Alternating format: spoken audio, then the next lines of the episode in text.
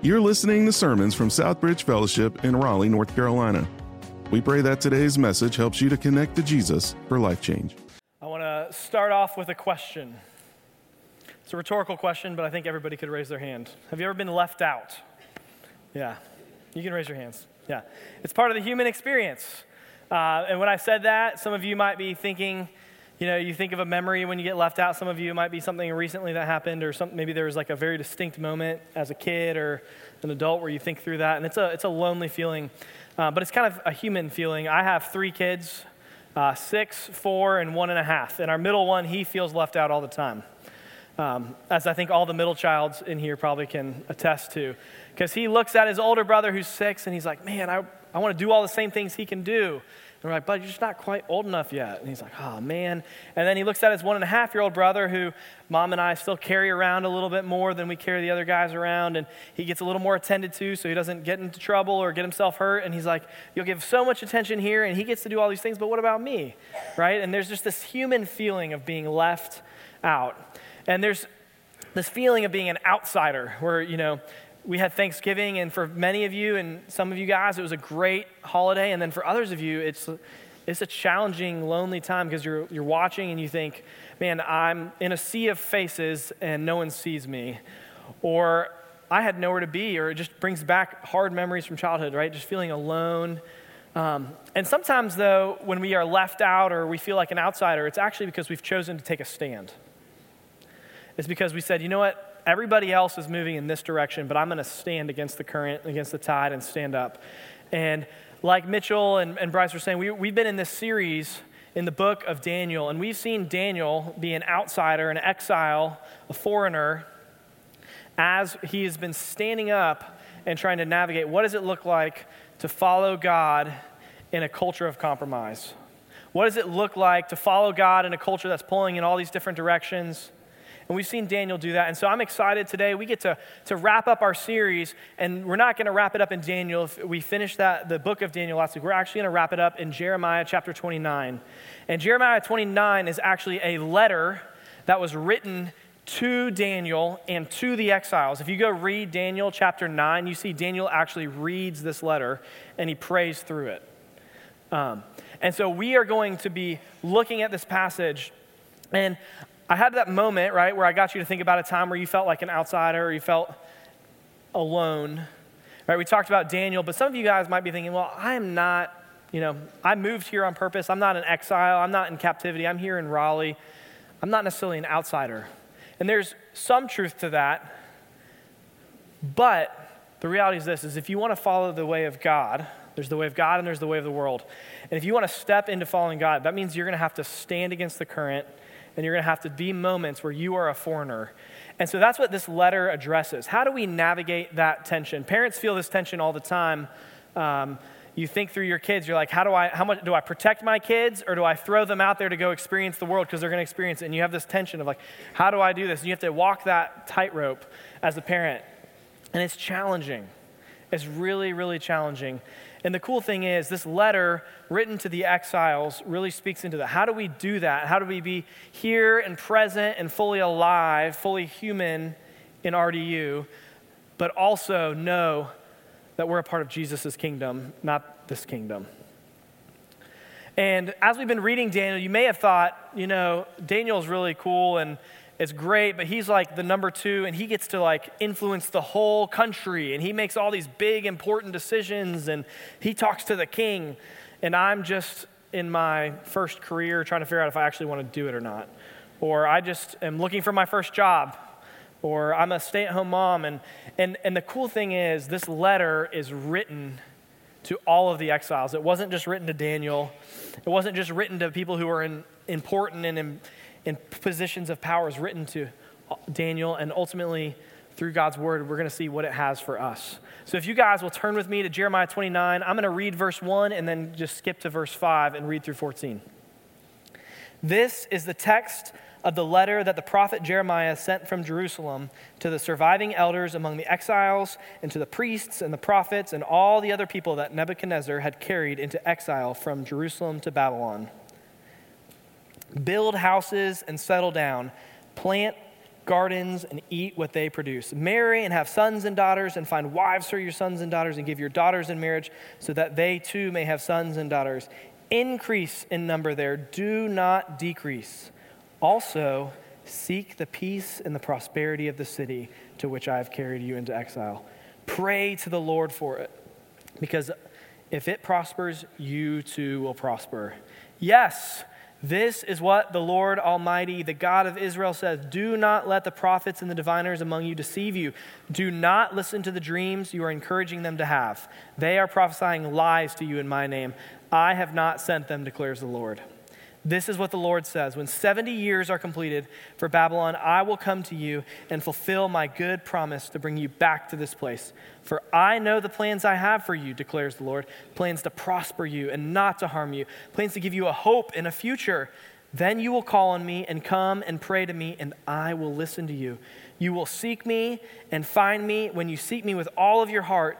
I will be found by you, declares the Lord, and will bring you back from captivity. I will gather you from all the nations and places where I have banished you, declares the Lord, and will bring you back to the place from which I carried you into exile.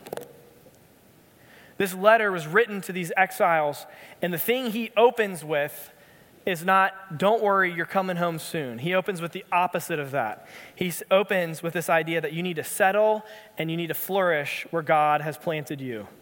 You'll find it quite interesting. If you, if you were paying attention, you may have noticed this. When, he, when Jeremiah is kind of, the book of Jeremiah is describing the letter, it says, the exiles that Nebuchadnezzar removed and brought to Babylon. When you read what God says through Jeremiah in the letter, it says that God brought you into exile. You see this tension, right? Nebuchadnezzar brought them or God brought them. And the point being is, God planted them where they were. It wasn't an accident that they ended up there. And so God planted them. And so, as people who are planted, it's like how we're supposed to live. And we are supposed to settle and flourish. I'm a millennial. I use DoorDash, all those things, right? Instant stuff. We like that. But I'm not a farmer, but I th- and I don't know if anybody in here is a farmer. Um, some of you might be gardeners. But if you know anything about a garden, right, it's something that takes a long time. If I were to be like, okay, I'm going to plant a garden, I go plant all the seeds, and I walk away, I'm, I'm going to move on do my next thing and leave it and never come back, I never got anything out of it. I just invested time, resources, energy in something that's not, right? It's, it's a long term vision that he's saying here plant a garden. It's a long term vision for those of you with your kid in the room. Look at them and saying, he's saying, hey, have your kids get married, right? That's what he's saying. He's not saying, don't worry, you're going to be sent back. He's saying, plant and flourish here, live and settle. And as you're reading that, this idea of increasing in number and this idea of cultivating a garden, um, if you were reading it, an article online, you might see that it was underlined blue, and it's like the little superscript that you can click and get, hey, more info about this. Because when you read it, it brings you back and reminds you of the creation story in Genesis. Because you see, in Genesis, God creates the, like, the beginning of time, God creates the world. And when He creates the world, right, He, he makes everything, and the pinnacle of His creation is people. And at the very end, he looks at those people and he gives them a command. And listen to this command. It's very similar to what Jeremiah just said. God blessed them and said to them, Be fruitful and increase in number. Fill the earth and subdue it. Rule over the fish of the sea and the birds of the air in the sky and over every living creature that moves on the ground. Jump to Genesis 2:15. The Lord God took the man and put him in the garden of Eden to work it and to take care of it. Isn't it interesting that God's people have been sent into exile, and the command is the same. Right? It's, it's a command to be fully human, to live how God created you to live in this foreign land. Uh, y'all saw Pastor Mitchell up here earlier. Um, he's, he's new to our team, and hopefully you've had a chance to meet him. But I know you'd be really disappointed if your interaction with him went like this Oh, hey, Pastor Mitchell, I'm Danny. It's nice to meet you. And he's like, Hey, nice to meet you. He's like, Hey, what do you think of Raleigh? And he's like, Meh. And, and then you're like, well, you know, I, I, can show you some really great places getting plugged in. He's like, don't worry about it. Uh, I'm going to be here for a little bit. You got to take care of a couple things, but I'm going to go back to Arkansas where I'm from. You kind of be like, what are you here for? Right? What's the point? Like, you're going to be unsatisfied. We're going to be unsatisfied. This is like a, a weird experience. No, God is calling us to plant roots and settle firmly where He has planted us. And, and at Southbridge, we don't believe that you ended up in this room on accident. We don't believe that you ended up in Raleigh on accident. We believe that God has put you here because of his gifts and his talents, because of the people he wants in your lives, the people he wants you to be in their lives, and he's put you here on purpose. And I know some of you might be thinking, okay, well, that's great. I'm not planning on moving. I'm settled here. I, I want to be here. I'm not an exile like Daniel.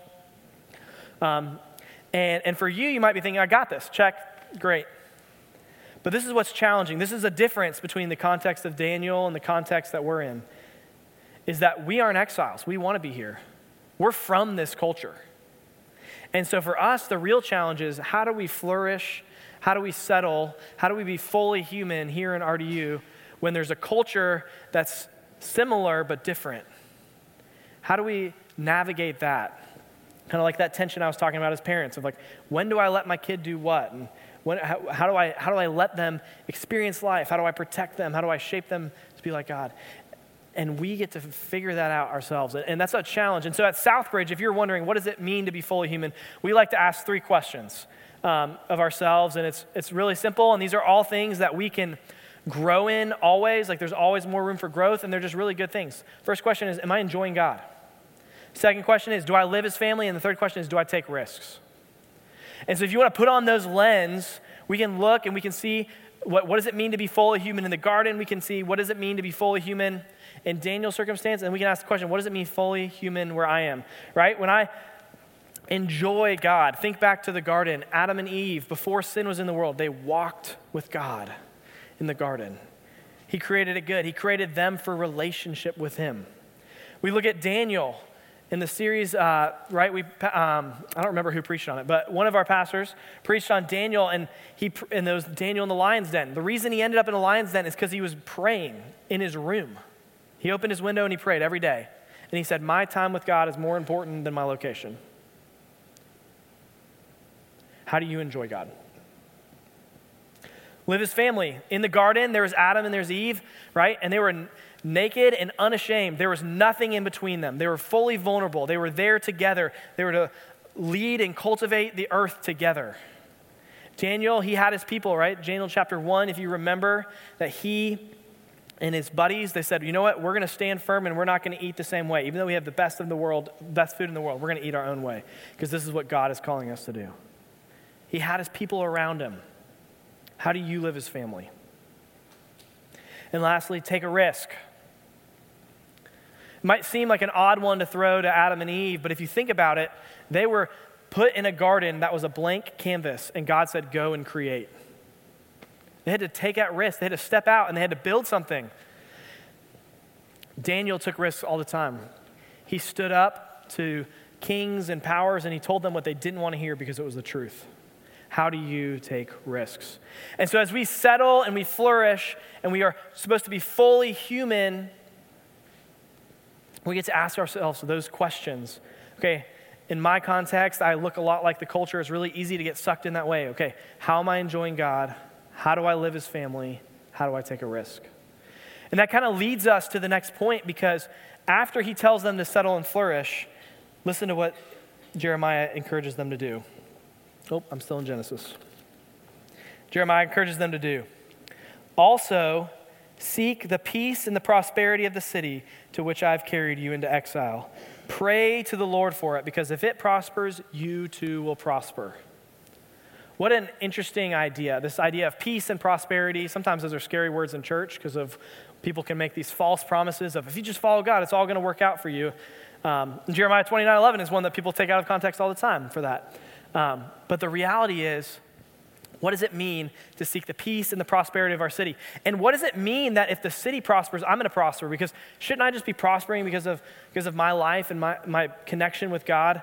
When I think of this idea of peace and prosperity, I think of, of, of a doctor, a good doctor, right? If you go to a bad doctor, they're just going to treat the symptoms. And that might mute the symptoms till more symptoms come up, or eventually that won't work. But if you go to a good doctor, they might help you with the symptoms, but they're going to focus on actually solving the problem that's causing the symptoms, because then you won't need to mute the symptoms anymore. And that is exactly the picture, the wholeness, the idea of peace and prosperity that we are supposed to bring to our city. And so I think some of you might be thinking, okay, as we apply this, what this could mean is okay, we are supposed to, if I'm, a, if I'm a honest and I, I'm true to my word at my job, I'm going to be one less person who's a bad employee, which is true. But what Daniel is getting at and what God is calling us to is far greater than that. It's far greater. And I think the best way to kind of show that is through this story. Uh, one of our first missionaries couples sent out were Grant and Jody Waller. Uh, they were sent to Madagascar, and they lived in a small little town, and their, their mission and their heart was to go into the villages outside of this town in the bush and share the gospel with them. Well, when they got there, there wasn't a whole lot of infrastructure, so they had to go and they had to learn. So they got there, they had to learn the language, and then after they learned the language, they had to learn the dialect, and after they learned the dialect, they had to realize they had to learn dialects. And so in that process, they had to learn the worldview, they had to learn all of these things. And so as they were doing that, they had to go spend time with people. So Grant would go out into these villages and he would sleep in their huts. And while he was sleeping in their huts, um, overnight, they'd always have somebody standing outside with a shotgun. Because in, these, in this area, cattle thieving was a really, really big deal. It was a big issue. At night, cattle thieves would come, they'd steal the cattle. There might be some shots fired, but it's dark and hard to tell. The next day, they'd figure out who stole the cattle. Then everybody, all the men from the village would go and they'd go and try and take back the cattle. People would get shot, animals would be killed. It cost everybody a lot of money. And so eventually, Grant actually stopped staying in the villages because he didn't want to make people guard him at night. And he had, he had to stay in a, another town a little closer, but um, not in an actual village where this was a problem. Well, eventually, through his ministry, one of the, one of the guys who was a, a pretty well known culprit came to know the Lord. He and his brothers were well known culprits. And this guy came to know the Lord and he realized, okay, I should probably stop stealing cattle. Like that's a natural thing. And so that could be a great story. Great, he stopped stealing cattle, one less cattle thief. But that's actually not where the story ends. Where it ends is this guy, he, he said, you know what? Stealing cattle is bad for all of us. And so he gathered the elders and the people from the different villages and the different tribes that were in, within, that had enmity with each other, and they got together and they said, we need to come up with a solution to solve this. And so they came up with something called the Dinabe, which is the big gathering. So if someone came and stole cattle, instead of shooting at them or chasing them down the next day, what would happen is they'd figure out, okay, which, which, who stole the cattle, and then every village, not just the village that was stolen from, every village would go camp outside that village. And that was the big gathering. And then that village, who, where the cattle thief lived, had to provide food. This village of a couple hundred people, maybe even less, had to provide food for thousands of people for a week while they deliberated and figured out, okay, how much do they owe you for stealing those cattle? Which is, of course, going to be more than the actual value of the cattle. And so they go, and now, years later, I went last summer and I slept outside, and everyone has sold their guns. Isn't that wild? To go from okay, Grant's not going to sleep out here. He doesn't want to have somebody stay up guarding him, to nobody has guns anymore. And the reason for that is because the gospel permeated. Because they, in his case, he loved his villages, his region.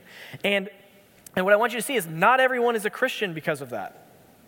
But all of them are thankful that the Christians are there. That is how you love your city. And as a church, um, we want to step into that. That's, what does that look like here in, in RDU? You know, we have folks who bring lunches weekly to first responders just to be in their lives and care for them in the hard times and the good times. We want to get better at engaging our city. How do we get better at engaging our schools? Um, thousands upon thousands of kids are there. How do, we, how do we love them well as a church? the teachers, the coaches, the administration? How do we love our city? What could that impact, like the, the nobody has guns anymore in that region in Madagascar? And that's not all over Madagascar, that's just that one region. What would that look like for us as a church? Could it look like a city of Raleigh is a place where marriages thrive because there's a culture of vulnerability and caring and intentionality? Could RDU be a place where vulnerable kids are taken care of? There's so many ways that we could see this lived out, and we're not trying to force something because I don't think Grant, when he shared the gospel, was thinking, okay, and now there's all the cattle thieving is going to stop. Right? He was faithful in that moment, but that is what God can do, and we want to be a part of that. We are called to settle and flourish where God plants us, and we are called to love our city. And, and the next thing that Jeremiah kind of leaves us with is he gives us a warning because it's really easy to get distracted from this. Listen to verses um, 8 through 9. Yes, this is what the Lord Almighty, the God of Israel, says. Do not let the prophets and diviners among you deceive you. Do not listen to the dreams you encourage them to have. They are prophesying lies to you in my name. I have not sent them. Don't get distracted. In this situation, what Jeremiah was dealing with, and actually, if you finish the letter, we're not going to get verse 15 through the end, you'll see that Jeremiah was dealing with this false prophet named Shemaiah. And now Shemaiah was saying exactly the opposite of what Jeremiah is saying. He was saying, hey, don't settle down. This is temporary. If anything, push against Babylon because then you'll be set free sooner. It's the exact opposite of what Jeremiah was saying. And it's kind of ironic. Uh, Pastor John talked about this a little bit last week that we read the book of Daniel and it's got such accurate prophecy that people think it was written after the fact because it was so accurate. And then we're reading about this guy, Shemaiah, who's saying, Ah, don't settle down. You're going to be back in no time. And Jeremiah's like, He's a liar. And turns out he was a liar.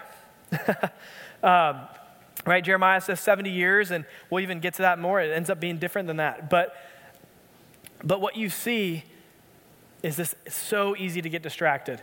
And want to know why they were getting distracted? It was because they were getting told what they wanted to hear. And we live in a culture that's really easy to get told what you want to hear. That's where all the tribalism comes. That's where all the, the conflict comes. You know, you go on social media, you like something, or you watch a full video instead of skimping to the next, and then all of a sudden, you know, that video, that type of video starts going, right? And it sucks us into just hearing what we want to hear and not hearing the truth. Don't be deceived by the prophets who are just telling you what you want to hear. That's the warning that Jeremiah has for you. And those prophets, right, in the same way, for us in our modern context, right, we're not in exile, we're not trying to leave. But one thing that we do have our hope in is that Christ is coming back, right? And we live in a time where there's trouble going and brewing and bad things happening in the Middle East, and people are thinking, oh, it's, it's the end. Don't get distracted being like, okay, I'm just going to wait till Jesus comes back. Because since the beginning followers of Jesus have been like, he's coming back soon. I mean, literally, as Jesus, before he ascends, Peter looks at him, he's like, but hey, am I going to make it till you come back? Peter, John, uh, Paul, excuse me, Paul goes and he's like writing, he's like, and we anticipate your return soon, God, right? Waiting. But what does Paul do? He doesn't just say, okay, and now we get to be passive. It's like, no, we are on mission. We are moving forward. We're bringing your kingdom. Because this is the thing. If you go read 1 Corinthians 3, it, there's a really, it's a passage that I read a lot. It's too long to read here.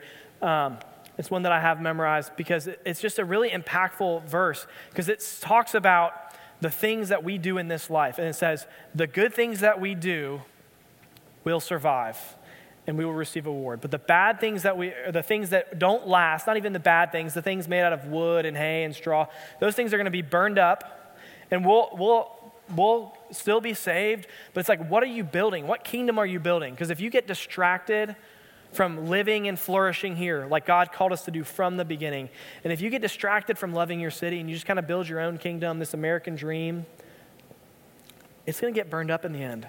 I want to be a part of something that lasts. I don't know about you. And so the warning is let's be a part of something that lasts. And then he closes out okay, how do we settle and flourish? How do we love our city? How do we not get distracted? And we do that by being empowered by hope in relationship with God. By hope in and relationship with God. Listen to 10 through 14. This is what the Lord says When 70 years are completed for Babylon, I will come to you and fulfill my good promise to bring you back to this place. For I know the plans that I have for you, declares the Lord plans to prosper you and not to harm you, plans to give you a hope and a future. Then you will call on me and come to me and pray, and I will listen to you. You will seek me and find me, and when you seek me with all your heart, I will be found by you, declares the Lord, and will bring you back from captivity. I will gather you from all the nations and the places from where I have banished you, declares the Lord, and will bring you back to the place from which I carried you into exile. Now, that is a promise made to exiles, not a promise made to a cutting board on a kitchen wall. Um, and so, that promise, right, when you're looking at it, it's not to people who were thriving, right? It's the people who were suffering and sad and, and lost. And the Lord's saying, I planted you there, and I know the plans I have for you. And believe it or not, my plans are the same in Genesis 1, they're the same in Jeremiah 29, they're the same in Daniel, they're the same in the New Testament, and they're the same today. It's for you to thrive and flourish, to build my kingdom here on this earth till I return and restore it, make all the wrong things right. I mean, think about Daniel, right? Daniel, as best as he could, and he was far from perfect. We don't see all of his imperfections in the book, but we know he wasn't perfect. There's years of gaps where you go, wonder, was he faithful in these years or was he just quiet? But if you look at him, right, he was fully human when he was praying out of his window and when he was in the lion's den. And he was fully human. He was living how God called him to live. And we get to do that. We are empowered by hope and relationship with God in that. And the beautiful thing is, we live on this side of the cross. And so our hope is in something that has already happened and that we know is going to happen. We know that Jesus has already died from our, on the cross for our sins. We get to be and operate and live out of a place of security in that. And we also get to have the hope that He's going to come and He's going to make all the things that make us feel alone and lonely and isolated, and all those things are going to be gone. And it's going to be back to His kingdom here on earth. But the crazy thing is, in Genesis, we start with a garden. If you read Revelation, it ends in a city. And we get to be a part of that. And so today, as we're reflecting on what does it mean to be fully human in a foreign land, right? For us, that foreign land we call RDU. What does it mean? We can look to Christ's example. I think that's the best way to do it because it's how do I live in this tension where I'm different from the city, but I'm not, but I'm not the same? And we get to look to Christ. Because if you think about this, when we were separated from Christ, we were separated from God, He was the one, He had all the power, all the influence. And how did He wield that power? He wielded it by coming and making himself a, a, a, man and living among us. Not by making us robots who just do what he says, and not by coming down with the heavy hand of justice. And we see Jesus living that out, loving people as he walks through his life and as he walks through and makes disciples. And he, and he steps into that. And then the ultimate, the climax of it all is when he's on the cross and instead of you or me dying for our sins, he's sitting there and he is dying for our sins.